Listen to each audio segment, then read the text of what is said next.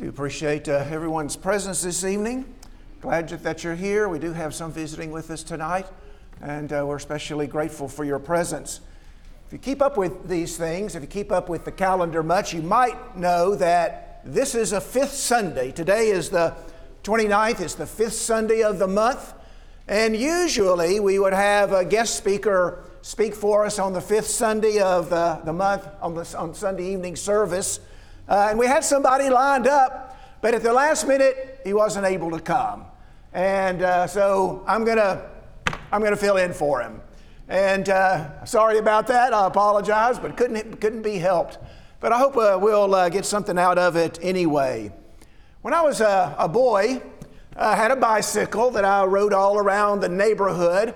And uh, from time to time, you'd get a flat tire on your bike. It had an inner, an inner tube on the inside of the tire. You could take that inner tube out and you could patch the hole. You could put a patch on it, put that inner tube back in the tire, and you're, you're good to go. Well, if the inner tube was flat, you, you couldn't find the hole. But if you put some air in it, if you filled it up with air, and you submerged it in water, then you could see where the water is coming up out of the inner tube. It's bubbling up and you could find the hole and you, you could patch it. Uh, the hole wasn't revealed until it was under pressure. Put pressure on that inner tube by putting air inside, you put pressure on the inner tube, and that reveals where the flaw is. That reveals where the hole is. You know, that's, that's like us, isn't it? Sometimes when we get under pressure, sometimes when we're under stress, we have some flaws in our character that we're usually able to deal with pretty effectively. Other people don't see them, they're not, they're not obvious. But we have some flaws that when we get under stress and under pressure, now those character flaws come out and they become obvious. It's the stress that reveals those flaws in our character. We've been looking at some characters involved in the story of the crucifixion of Christ. Now, of course, Jesus is the main character, and our focus is, for the most part, on him. But there are other important characters in the study as well. And sometimes we can see ourselves in those figures.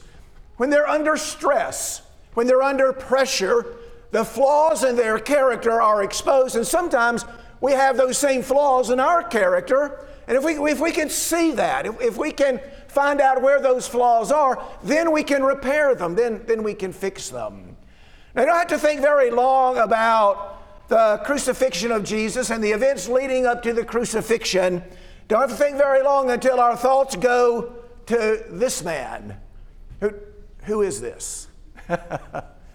that's, that's Peter, or at least an artist uh, suggestion of what. Uh, Peter might have looked like. How do you know, how do you know it's Peter? He's got keys. He's got the keys in his hand. Remember, Jesus tells Peter, I'll give you the keys of the kingdom. And so, usually in, in art like this, uh, paintings of biblical characters or, or icons, Peter will be represented as the one with the keys. He's usually an older man as well. Usually, ha- not always, but usually, I think, he has gray hair as well. And so he may be uh, considered one of the older uh, uh, uh, among the, the disciples. But we're going to talk about Peter's role in the crucifixion of Jesus, Peter and the crucifixion of Christ. As you know, Peter has a lot of admirable qualities. He's a, a, good leader, sort of seems to be a natural sort of leader, has those leadership qualities, and uh, he has a strong faith. Nobody would doubt his strength of faith. He has a lot of courage as well. In the book of Acts, it's, it's Peter who says, now we, and he's under threat, he's under pressure. But on that occasion, he says, We can't help but speak the things that we've seen and heard. Uh, they're, they're being, they're being uh, threatened and told not to teach in the name of Jesus anymore. Peter just says, Look, we've got to, we've got to preach what we've seen and heard. And it's Peter that says in Acts chapter 5, we must obey God rather than men. And so Peter has strong faith. There's no real question about that. And Peter has a lot of courage. He's a, he's a leader, but he also has some weaknesses. He's like us in that way, or we might say we're like him in that way, and those weaknesses are exposed in the events leading up to the crucifixion of Jesus. And it may be that we're more like Peter than some of the others that we've talked about or that we will talk about. We talked about Judas and his character flaw, what, what, uh, what led him to sin. Perhaps his greed was involved in that, so he betrays Jesus for 30 pieces of silver. We talked about Pilate and his inability to do what he knows is right. He knows Jesus is innocent. He knows the right thing to do is release him, but he just, he just can't bring himself to do that. He just doesn't have the strength of character to do what he knows is right. And now we're going to look at Peter, and then we'll, we'll look at some others as well in the coming in the coming weeks.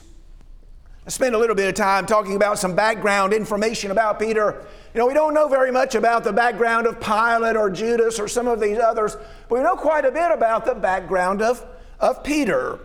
He's from Bethsaida. We know that. His name is Simon Bar Jonah, or John, in John's gospel, he's the son of John, which is just another form of the, the name. So Simon Bar, the, the, the word Bar means the son of.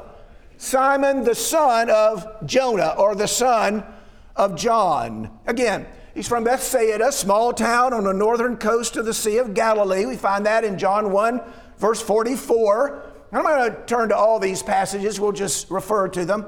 Philip is also from that town. And so you have Peter from the town, just I think it's called a village, in fact, kind of a maybe a fishing village on the northern shore of Galilee. Philip is from that town as well. We know Jesus spent some time there and he did some miracles there as well. Uh, one of the stronger uh, condemnations uh, from Jesus is upon the town of Bethsaida and some other cities where he did miracles. And you know, he says, uh, if Sodom and Gomorrah had seen the miracles that I did in, in your city, they would have repented long ago. And so and so Jesus spent some time there, did miracles there, and yet criticized them pretty harshly. By the time Peter encounters Jesus, Peter is living in Capernaum, which is not very far away, a larger city, again, on the northern shore of, of the Sea of Galilee. Mark chapter 1, verse 29 tells us that. Peter has a home there.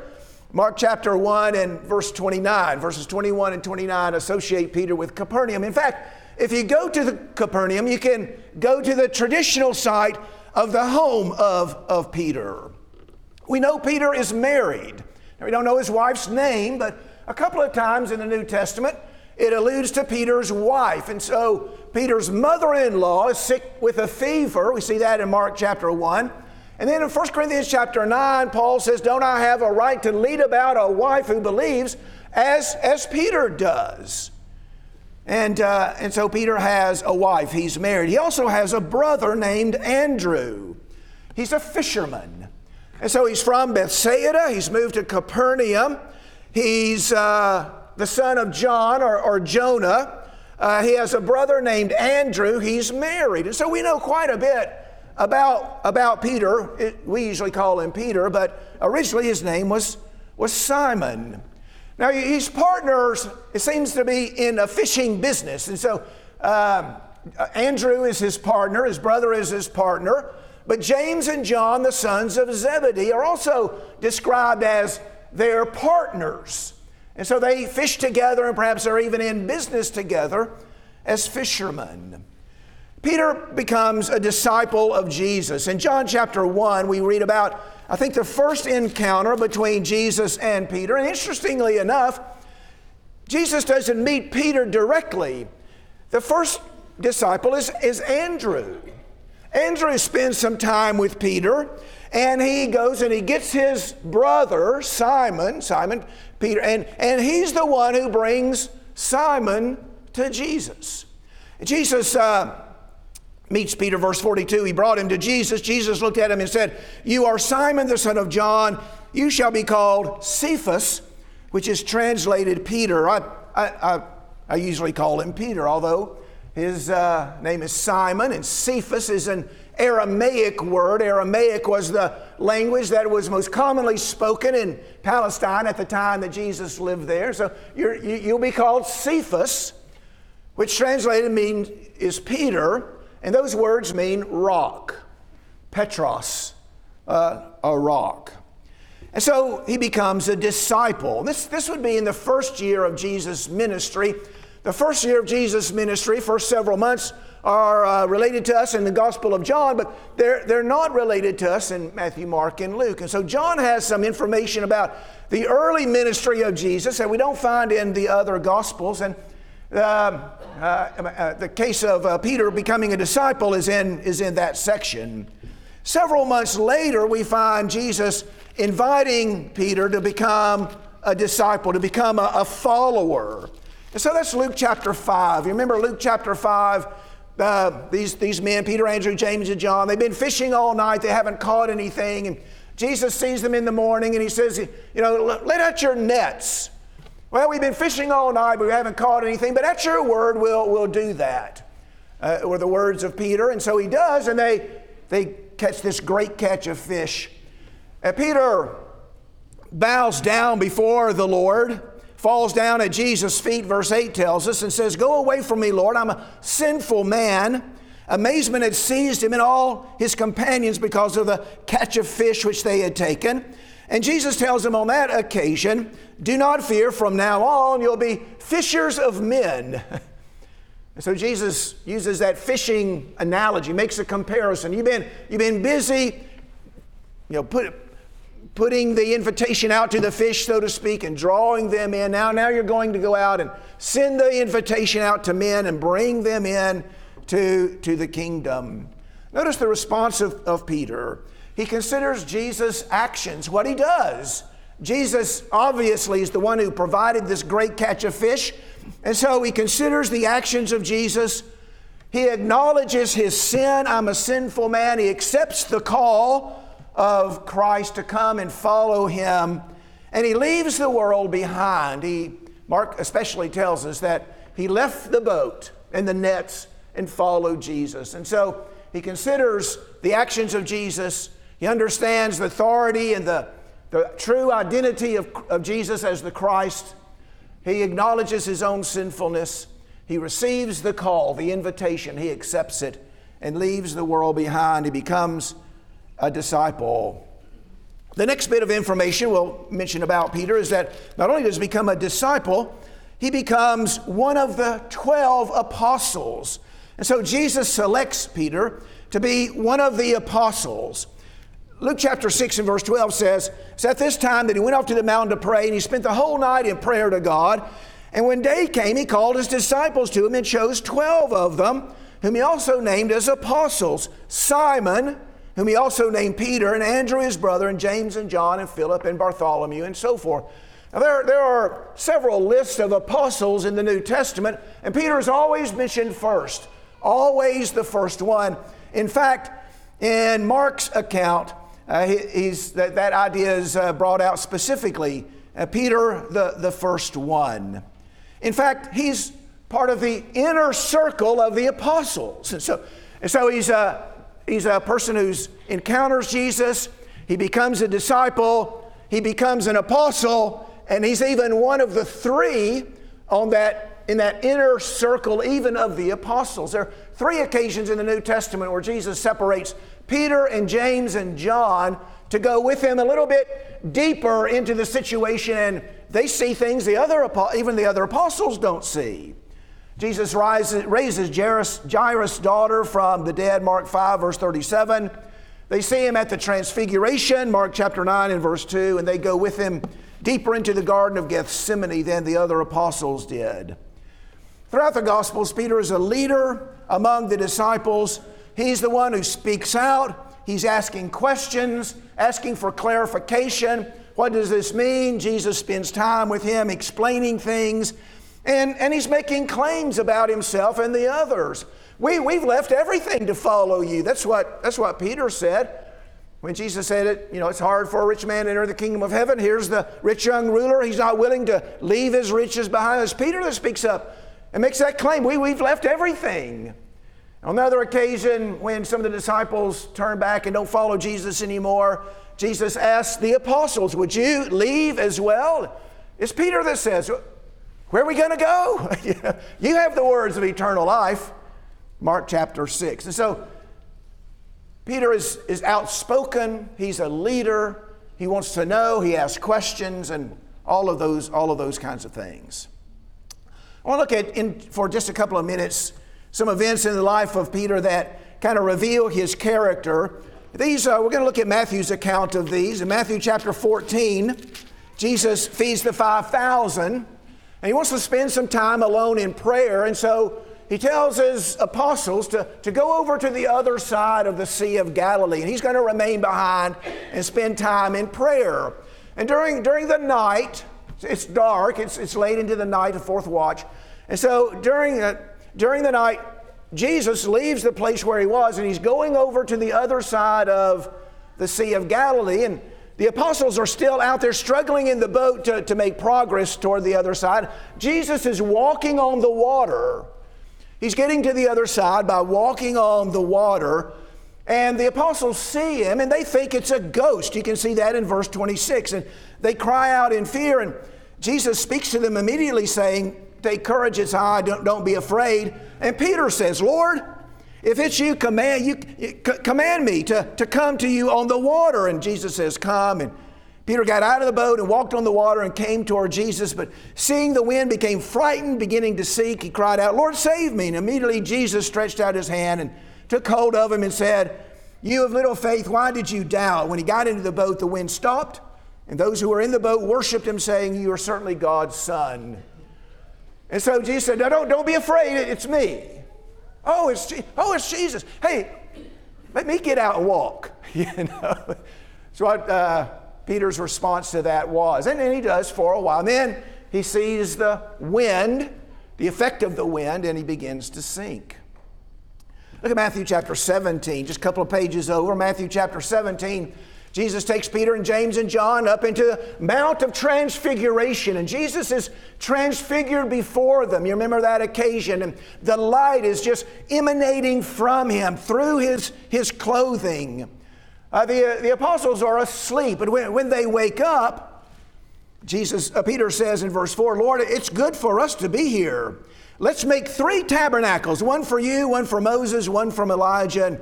While he is still speaking, a bright cloud overshadowed them, and behold, a voice out of the cloud said, This is my, this is my beloved Son with whom I'm well pleased. Listen to him. And so Peter just, just blurts it out, doesn't he? Hey, this is great.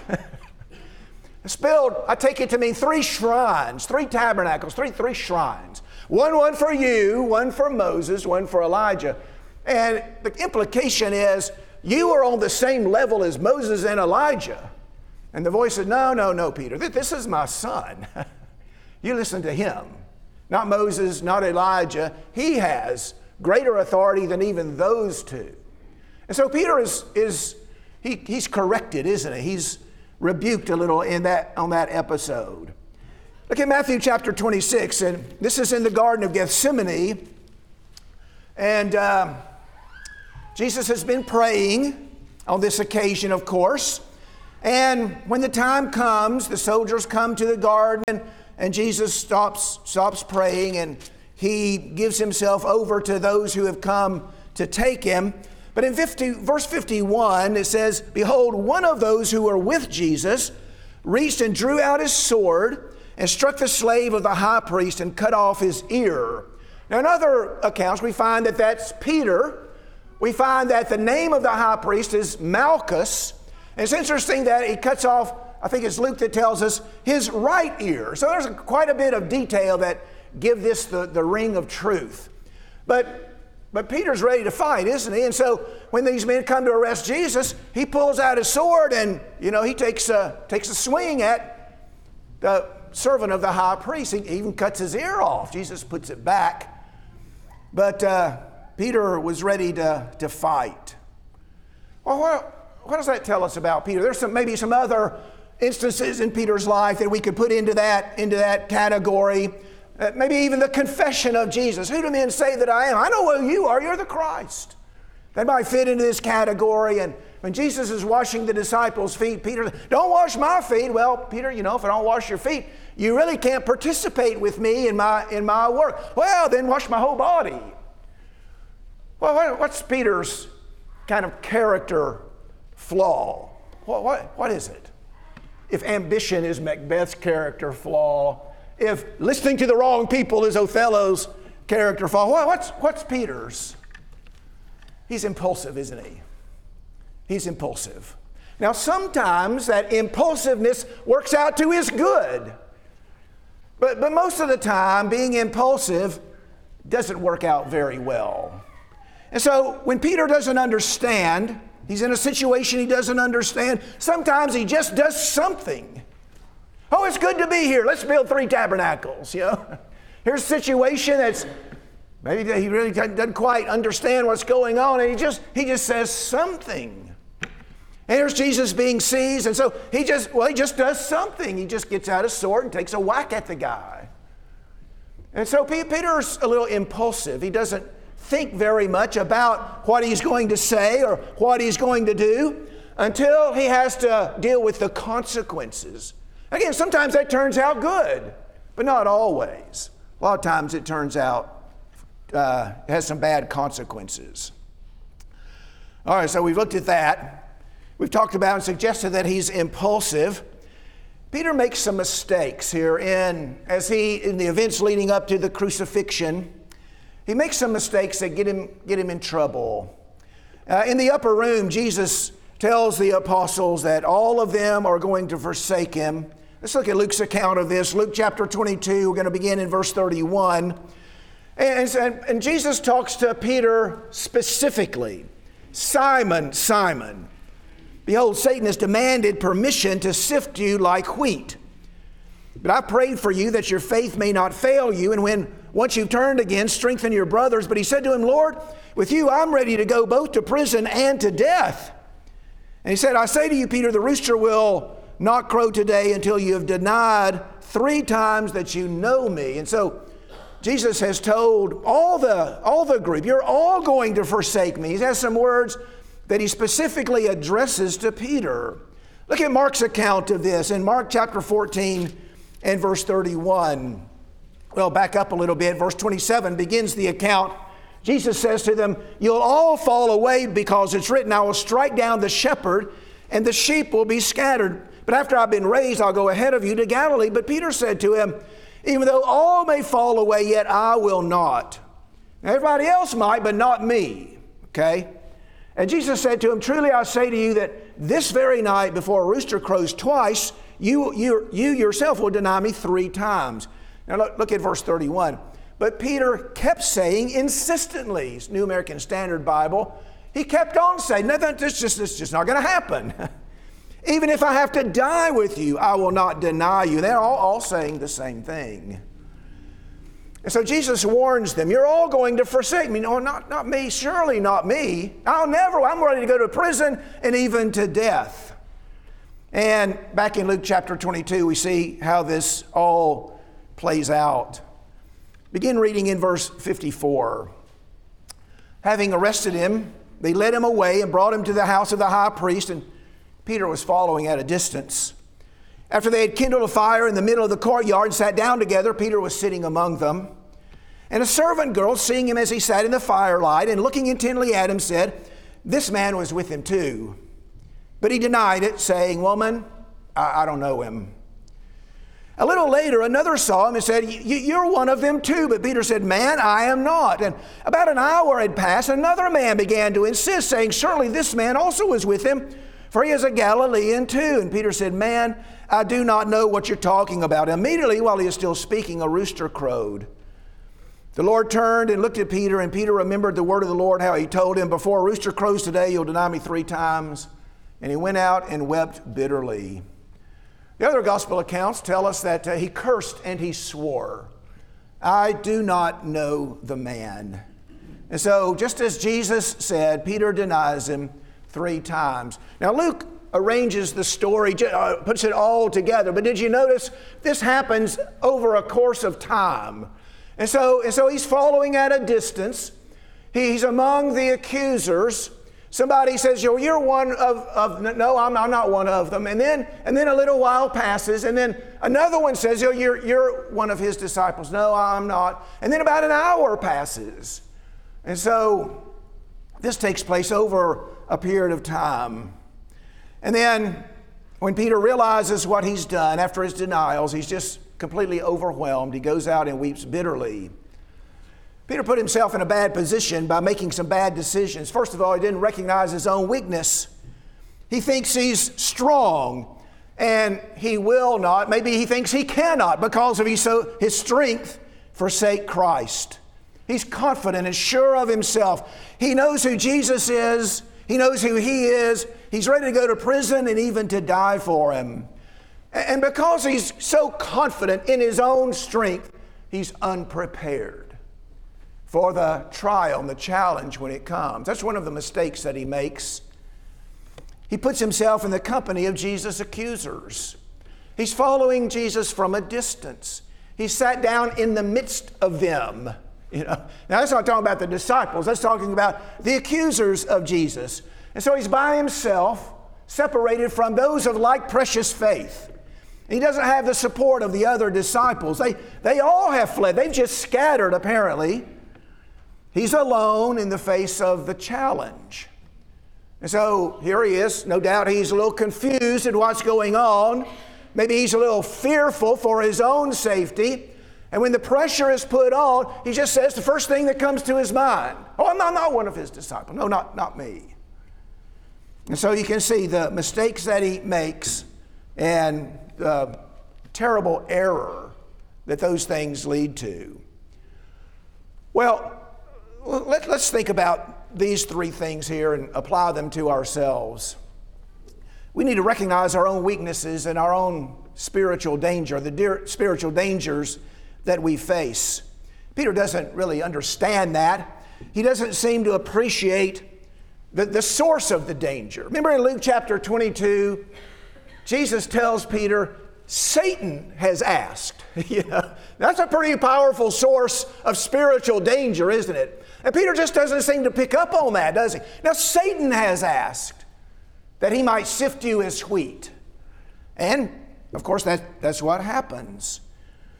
Uh, now, later on in 1 Peter chapter 5, maybe Peter's learned his lessons because in 1 Peter chapter 5, it's Peter that says, The devil is a roaring lion, you know, seeking whom he might devour. Now, maybe he's learned his lesson about the power of Satan and the danger that Satan poses.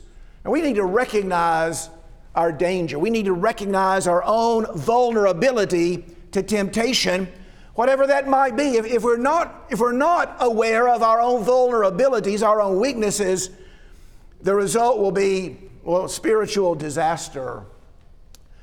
Have you ever had your, your hopes up for coming Saturday in football season or, or Sunday, and the big game is coming up, and you watch the game, and the team that you're pulling for, they, they, they just get run over.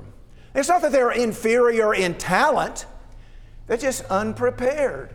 They, maybe they didn't take their opponent seriously. A lot of times, a lesser team will beat a superior team because the superior team hasn't taken the situation seriously and doesn't understand the real possibility that they could be beat. Happens every year, doesn't it? It's kind of what happens with, with Peter as well. Well, I'll, I'll never forsake you. I, I kind of think about this when we sing that song, you know, I'll never forsake my Lord. But uh, anyway, no, I understand what the song is trying to say, I think. I don't intend ever to forsake my Lord. But you know, if that's the way we think, I, am too strong. This will never happen to me. Now, now all the rest might, but, but surely not me. Well, then, we're setting ourselves up for disaster. We've got to recognize our weakness we have to recognize specific weaknesses and even our weakness in general, and always be on guard for the temptations of Satan. He's out to get us. He's powerful. He's a roaring lion. He knows exactly where those weaknesses are, and he knows just the right time to attack. And so we've got to always be careful. Hebrews chapter 12 and verse 1, there the writer refers to the sin that doth so easily beset us. Lay aside the sin that so easily besets us. There might be particular sins that we are especially vulnerable to. We easily succumb to those temptations. Well, if we're not always on guard, when we're unprepared, when we're un, and this is unexpected, we're not, not expecting it, well, the temptation comes and, and we fall for it. And I would just suggest this as long as we're in the flesh, we are susceptible to temptation and sin. As long as we're in the flesh, we have all the receptors for temptation, maybe one way to say it. There's temptation out there. We've got all the receptors. I mean, it's coming our way. And if we're not on guard, as long as we're in the flesh, well, then we're, we're always susceptible. Remember uh, Ephesians chapter 2 and verse 2 we were formerly uh, walked according to the course of this world, according to the prince of the power of the air, spirit that now are working in the sons of disobedience. Among them, we too all formerly lived in the lust of our flesh, indulging the desires of the flesh and of the mind, were by nature children of wrath. And so, as long as we're in the flesh, we are susceptible to the desires of the flesh and of the mind. Every day, there are people out there, maybe some of us in here, but there are people out every day, there are people out there who are doing things they never would have predicted. If you would tell them at this point in time, do you see yourself doing this? Oh, oh no, I, I would never do that. But they get caught up in a series of events. And before you know it, they're doing the very thing they, they never dreamed of. They take this step, and then that leads to the next step in the series, and the next. That's what happened to Peter, isn't it? He got caught up in a series of events, one after another, and he ends up denying the Lord, doing the very thing he said he would never do. And we need to recognize the possibility we might fall into that. And if we can, at the beginning of that series of events, just say, No, I'm not even going to go down that road, we'll stand a lot better chance of resisting, denying ungodliness and worldly lust, saying no to those things in the very beginning. That'll help us. Peter separated himself from those of like faith. You know, we're especially vulnerable when we are alone, when we're not in the company of other disciples. 1 Corinthians 15, verse 33 evil companions corrupt good morals. You can also see in the very first psalm how blessed is the man who does not walk in the counsel of the wicked, or stand in the path of sinners, or sit in the seat of scoffers. So we, we don't want to make our constant closest companions the transgressors and the scoffers. Proverbs chapter 1 says, uh, My son, if sinners entice you, do not consent. If they say, Come with us, let us lie and wait for blood. Let us ambush the innocent without cause. And he goes on. He says in verse 15, Do not walk in the way with them and keep your feet from their path. You know, so you don't, you want to be careful who your companions are. Now, Peter finds himself alone. He's in the company of accusers. They're putting the pressure on him. You're one of his disciples. You were with him. He's a little bit in fear, no doubt, a little confused perhaps. And so he just says, No, no, not me. I, am not one of his disciples. It's an interesting statement that might hear it again in a sermon one day in the book of Titus. Right at the end of that letter, Titus uh, chapter 3 and verse 14, Peter says, Our people must also learn to engage in good deeds to meet pressing needs. Our people. Who are our people? Who is that? Who are our people? Who are your people? How would you answer that question? My people, if I were to ask, who are your, who are your people? How would you respond? If someone were to ask me, I'd probably, first response is my family, you know, well, my people come from Walker County. You know, my, my grandparents on the Hutto side and so forth. But you know, beyond that, who, who are your people? How, how we answer that question reveals a lot about our character. Would we say, well, other Christians are my people? Or would we say, well, you know, the team I play for, those, now those are my people. Or, you know, my crew, you know, whatever that is, those are my people. Again, the, the answer reveals something about our character. And if my people are not Christians, then I may be in trouble. I may be in trouble spiritually. So, who, who are your people? There are examples of men who spent time by themselves and it turned out good. Joseph would be one of those, Daniel another. Paul spent time alone in the city of Athens alone and he went about preaching the gospel. Then there are other occasions where people find themselves by themselves and doesn't turn out so well. David is in Jerusalem by himself. When the army is out fighting, he sees Bathsheba bathing and Peter on this occasion finds himself alone, not with the other disciples. He's in the company of the accusers and he succumbs to the pressure. Be careful when you find yourself alone. The only Christian in the midst of non Christians, you may be in danger. Be careful who your companions are. And then finally, be careful of the impulse just to act, to do something. Sometimes we, I just want to do something right now, you know, even if it's the wrong thing. Uh, sometimes we have that impulse to act, to say something, or to act in some way.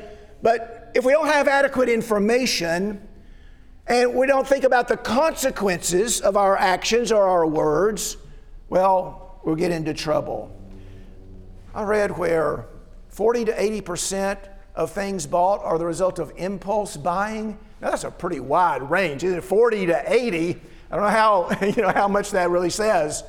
But everybody knows, and all the marketers know, that impulse buying is you know, a big contributor to what people spend in the store. So, what do they do? Well, they take advantage of that. They, they put the displays, you know, here are these things we want you to buy. They're right in the front as you walk in the store. And here are big, big, lots of signage. And here are things on sale. And they do all of those things to entice you to buy. How many, how many times you walk, about, walk by the, the lady with the free samples and she offers you, yeah, yeah, okay, I'll take some. That's pretty good. Where, where, where is that? Our impulses get us into trouble sometimes. They lead us to do things that later we regret. We've all bought something we took home and after a day or two thought, you know, that was, I don't know why I did that. That's a waste of money. We've got to control our impulsive. Impulsive actions are the result of powerful emotions, anger, sometimes joy. You know, we're, we're so excited, just kind of lose control of what we say and, and what we do. We become afraid, and so we act impulsively. Under stress, under discouragement, sometimes we do things that later we, we regret. We just don't think about the consequences of them. We're not fully informed, and so sometimes we act quickly and rashly and make, make serious mistakes. Again, Peter's alone, maybe confused, under stress, a little fearful. When the pressure is put on, he denies the Lord. Should have been more deliberate about his actions, shouldn't he? Should have said, wait, wait, a minute, let me think about this. Before I say anything, let, let me think about it. Let me extricate myself from this situation and put some distance between me and, and those people over there. And let me kind of sort all this out before I say something or do something I'm going to later be sorry for. That's, that's really ought to be our approach. We're in a situation, the pressure is being put on before we say something, before we act. Now, let me, let me think about this a little bit. Let me make sure I got all the information I need. Let me think about what the consequences are going to be. Let me kind of remove myself from this stressful situation and think it through before I, before I react. Save ourselves a lot of trouble by doing that. In other words, practice a little self control. Peter says that he disciplined his body to bring it under, under, under subjection. In other words, he practiced self control lest after he preached to others, he be rejected as well. In 2 Peter chapter 2 and verse 1, here's the same man we've been talking about says, Add to these things to your faith, moral excellence, add moral, to your moral excellence, knowledge, and in your knowledge, self control. Maybe if Peter had, had uh, practiced a little self control that night, he wouldn't find himself weeping bitterly a little bit later. Just got to think about our actions and think about what we say. Being impulsive is not usually our friend. you know? Well, we got to take some time to think things through. Well, our time is out. But you know, that's not where the story of Peter ends. There's another important episode in the story of Peter. If you go to the end of the book of John, John chapter 21, Jesus has been raised from the dead. He's with the 12 apostles on this occasion. They're spending some time together. And Peter has some questions, especially for Peter. Remember that? Verse 15 Simon Peter, Simon son of John, do you love me more than thee? Now I can't help but think about Peter's boast.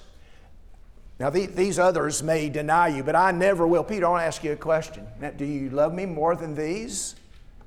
And Peter says, Yes, Lord, you know that I love you. And he said, Tend my lambs. He said to him again a second time, Simon, son of John, do you love me? And he said, Yes, Lord, you know that I love you. And he said to him, Shepherd my sheep. And he said to him a third time, Simon, son of John, do you love me? Peter was grieved because he said to him, the third time. Now, is that just coincidence? that Jesus asked Peter if he loves him three times, just like Peter denied the Lord three times? Now, that's not brought out explicitly in the text, but I have to admit that's where my mind goes. And Peter's grieved about that. He's disturbed over that. And, and he says, Lord, you know all things. You know that I love you. And Jesus says, Tend my sheep. Got some work for you to do. Go out and get to work. Feed my lambs, tend my sheep. And what do we find Peter doing in Acts chapter 2? He's teaching the gospel. Becomes a great leader, great teacher, great evangelist, great leader in the early church. Now, he, he committed a grievous error. And yet the Lord restores him and puts him to work. You know, if only perfect people could be effective in, in the kingdom in preaching the word and and bringing people into the kingdom. If that was only perfect people with no mistakes in their past, we, would be all, we'd be all in trouble, wouldn't we? And so Peter makes an error, grievous error. And yet the Lord is able to work with him and restore him and put him to work. Go to work. I've got work for you to do. And he goes about and does it. And of course becomes one of the really foremost leaders in the spread of the gospel of the early church. You see yourself in Peter? Here's a man who has some faith. Has a, he's a deep faith, has strong faith. Uh, he's a man who has some courage, but he gets under pressure, he gets under stress. He's a little maybe confused. Uh, he's all alone, and he ends up doing something, saying something he, he shouldn't have. You ever, you ever find yourself in that situation? what do you need to do? Just admit it.